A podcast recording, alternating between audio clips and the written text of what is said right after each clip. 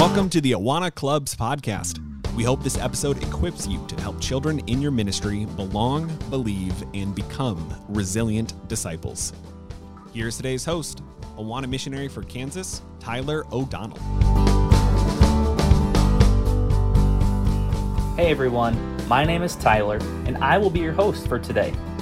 Today we're going to be focusing on the first B in our 3B ministry philosophy of belong, believe, become. So, where do we start? At Awana, we are passionate about helping churches create ministry spaces where children can belong before they believe. And today we're going to dive deeper into those questions around belonging. So, first, what does it mean to belong? And second, how can we create an environment of belonging in our ministries? So, what is belonging? In our book, Resilient Child Discipleship and the Fearless Future of the Church, we see belonging defined this way a highly relational ministry led by loving, caring adults. Whenever I go and do a training for Awana or an encouragement to Awana leaders, the first thing I tell them when I get in there is that if you don't love kids, you have permission to get up and leave. I've never had permission from a, a pastor to say that, nor has anyone ever taken me up on it yet. But it's because as an Awana leader, you must love kids.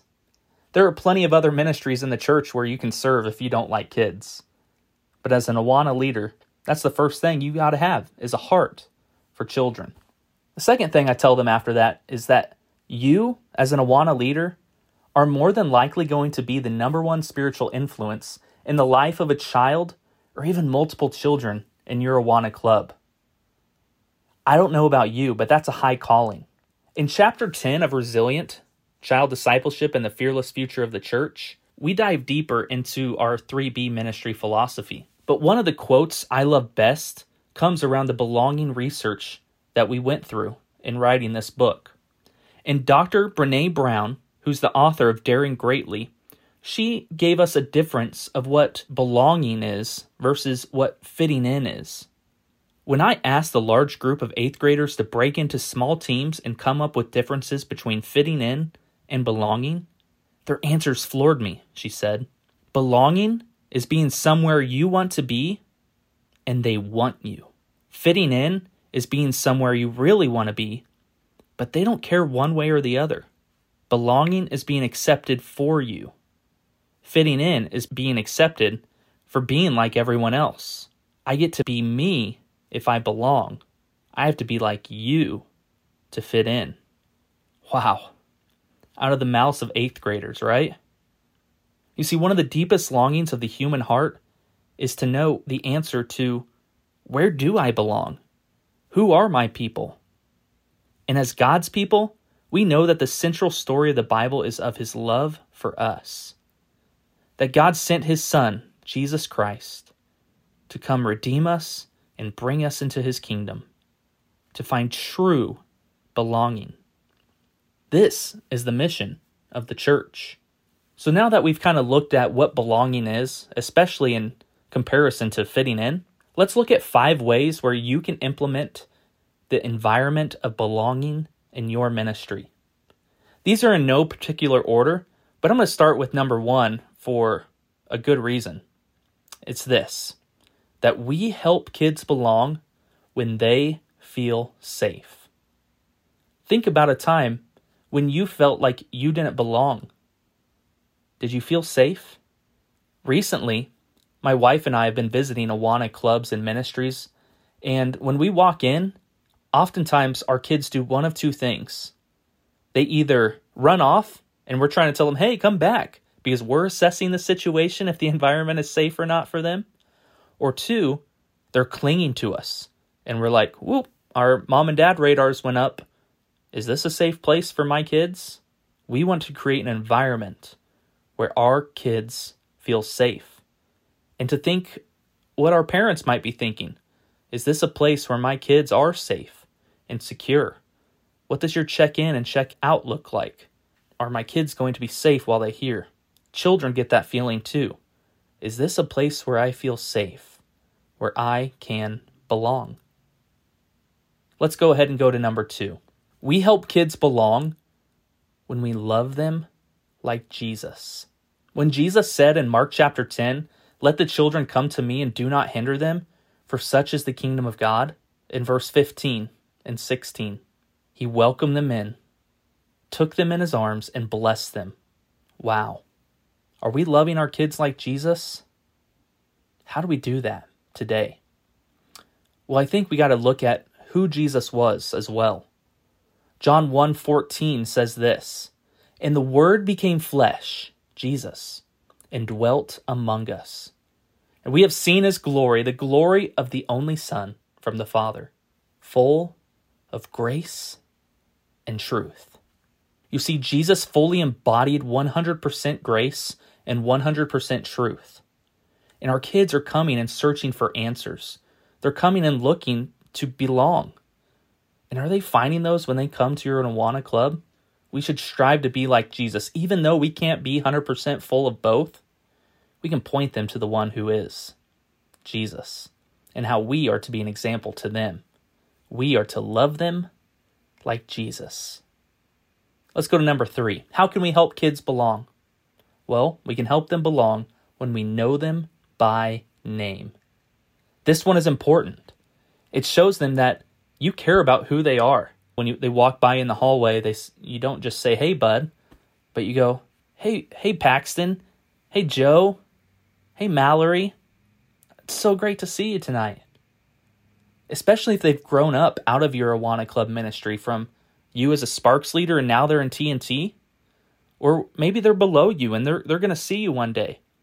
So it goes beyond even the kids in your care, but to your families and and kids who are in your Awana Club ministry, helping them have a sense of belonging. But it goes especially for those kids if you're leading a small group or you're a club director, getting to know your kids by name is so very important to helping them belong. And number four, to add on to that, is that we help our kids belong when their interest becomes your interest. 1 Thessalonians 2, verse 8 says this So, being affectionately desirous of you, we were ready to share not only the gospel of God, but also our own selves, because you had become very dear to us. Are you ready to share yourself with others?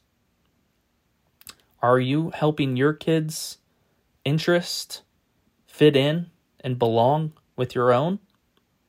I remember a time in my own life, I was in fourth and fifth grade, and in Awana, at that time, we, me and my friends and some of the friends that had influence in my life, started to become a little more unengaged in Awana Club, and and specifically in memorizing scripture. So as our Awana leader got to know who we are and what interest we had, he understood, as I reflect, that we loved cars. Specifically, we all in our group collected Hot Wheels. So he told us, he said, if you come and you bring your handbooks back and you're ready to memorize a verse, I'll bring a Hot Wheel or a dozen Hot Wheels, and you'll get to pick whichever one you like. For us, that was incredible. And his little investment of five to ten dollars a week, price of a coffee, that we pick up almost every morning sometimes, he was making a difference in our lives as his interest was in us and who we were and what interest we had. Man, I probably collected 30 Hot Wheels that year because I was coming ready to say my verse because I had a leader who cared about me and what I cared about. And he cared about my discipleship. But I didn't really know that at the time until I became an adult and realized about what what he was doing. Let's keep going on to number 5. We help kids belong when you go beyond club night. It's going to your clubber's baseball game or piano recital. It's stopping by their house with a basket of goodies when you find out that their household is sick, or maybe they lost a loved one. It's getting to know their families and even giving them a call or text when they don't show up at Awana and just letting them know that they were missed. You help kids belong when they're safe, when you love them like Jesus, when you know them by name, when their interest becomes your interest, and when you go beyond club night. This list is not exhaustive, but it's a good place to start. In the book Resilient, one of my favorite quotes is this The number one outcome in predicting whether or not a child is going to do well or not, it's not education, it's not money, it's not home, but it's whether or not they have an adult to put their arm around their shoulder and say, I'll walk this walk with you. And guess what? That adult is you. I firmly believe that God could have put you on this earth at any point in history, but He chose you for this moment. What are you going to do with it? How are you going to help the children that God has placed in your care belong? For the purpose that they too might believe in the saving grace of Jesus and become lifelong followers of Jesus in their very own lives. And here's the best part as long as you're willing, He's going to do all the work. And we're going to give Him all the glory when it happens. Thanks for listening to the Awana Clubs podcast. The Awana Clubs podcast is a product of Awana Audio, all rights reserved. Check out the show notes wherever you're listening for more details about what was discussed in this episode, as well as more information about today's host and their ministry. Our theme song is Jackpot by Made to Be from their album You Know a Better Way. You also heard their song Throne from their album Save Me From Myself. The podcast is executive produced by Tim Sandoval, and technical support is provided by Ross Cochran. Thank you for listening. We'll talk to you next week.